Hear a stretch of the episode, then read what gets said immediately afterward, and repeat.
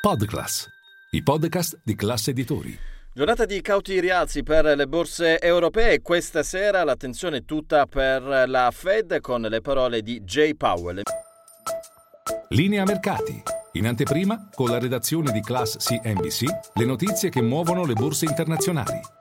Milano guadagna lo 0,40% ed è ancora una delle migliori nel vecchio continente con il Fuzimib vicino i 27.000 punti. A fare da traino ci sono ancora le banche, oggi è Biper il titolo più acquistato, la Banca Popolare dell'Emilia Romagna con un rialzo sopra il 3%. Acquista ancora su Unicredit il giorno dopo la presentazione dei conti. Adesso il mercato aspetta la trimestrale di Intesa San Paolo venerdì prossimo. Tra i titoli che invece fanno fatica c'è Recordati di Asorin e poi un po' tutto il comparto dell'oil and gas. Lo spread è stabile, poco sopra i 185 punti base con il rendimento del BTP a 10 anni al 4,17%. Mercati che dicevamo aspettano le banche centrali, questa sera la Fed con J. Powell che probabilmente alzerà di 25 basis point